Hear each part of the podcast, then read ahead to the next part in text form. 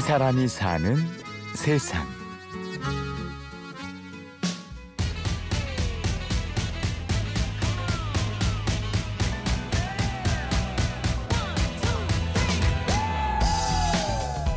안녕하세요. 머리를 만지는 사람입니다. 아직 미혼이고요. 이름은 김범입니다. 본명입니다. 본명이죠. 예, 법범자 모범범. 미혼계의 모범이 되기 위해서 예, 애를 쓰고 있죠.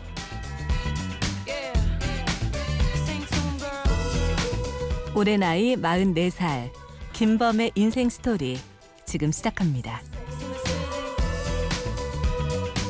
아, 아버지께서 이름을 직접 지어주셨는데요.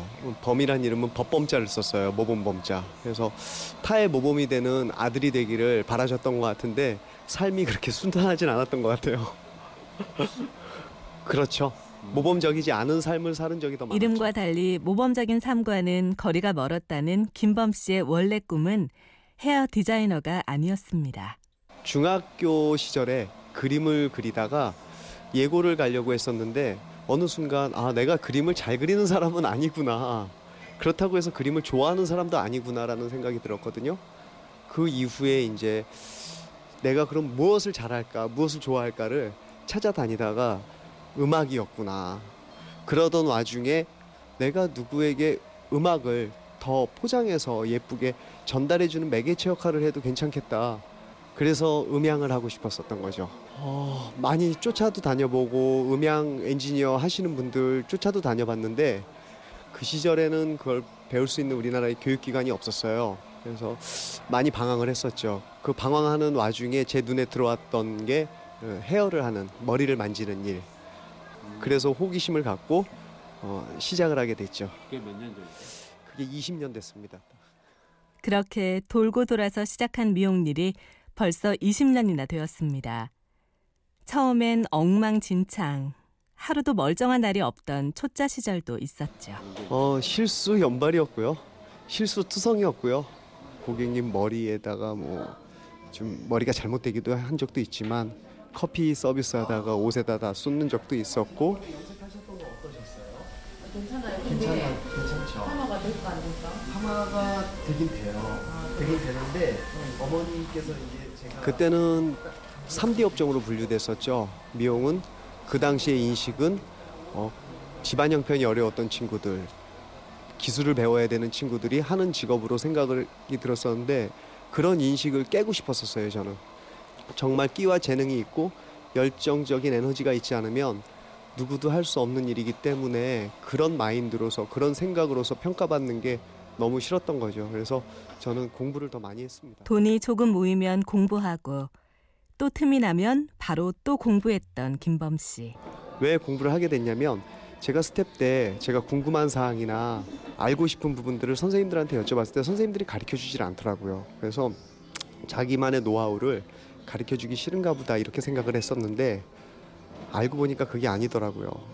선생님들이 공부를 많이 안 했기 때문에 실무적으로 할 수 있지만 그거를 이론적으로 풀어서 설명해 줄 줄 몰랐던 거예요. 그래서 최소한 제가 선생님 소리를 듣는다면 그러지 않고 그들이 궁금한 사항이 있으면 충분히 이해할 수 있도록 설명을 해줄 수 있는 알려줄 수 있는 그런 선생님이 되고 싶었어요. 그래서 공부를 그 열정으로 일본까지 날아갑니다.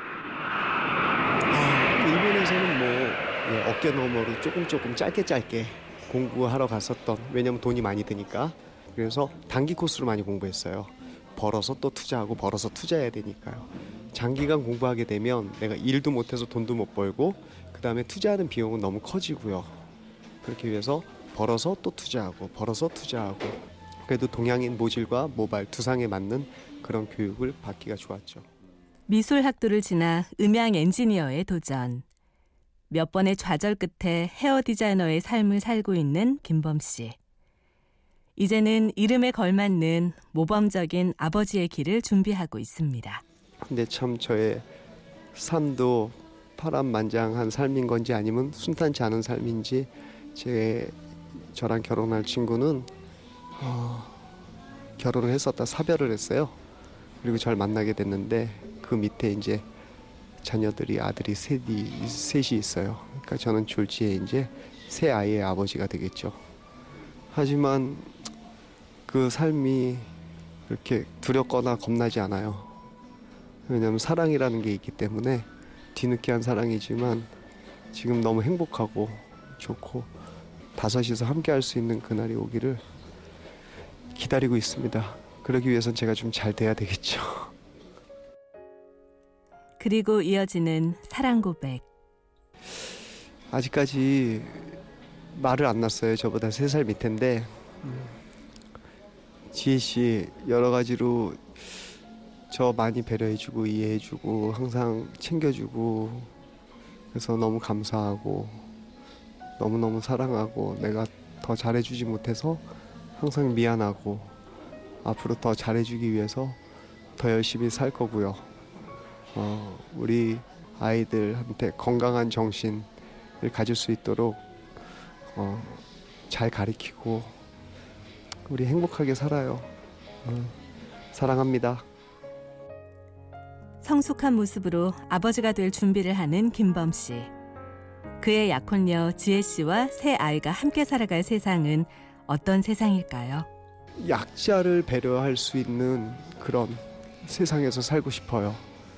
약한 사람, 어려운 사람들이 당당하게 살 수 있는 그런 세상이 제가 살아가야 될 세상이고 앞으로 살고 싶은 세상입니다. 이 사람이 사는 세상. 취재 구성의 신성훈, 내레이션 아나운서 류수민이었습니다. 고맙습니다.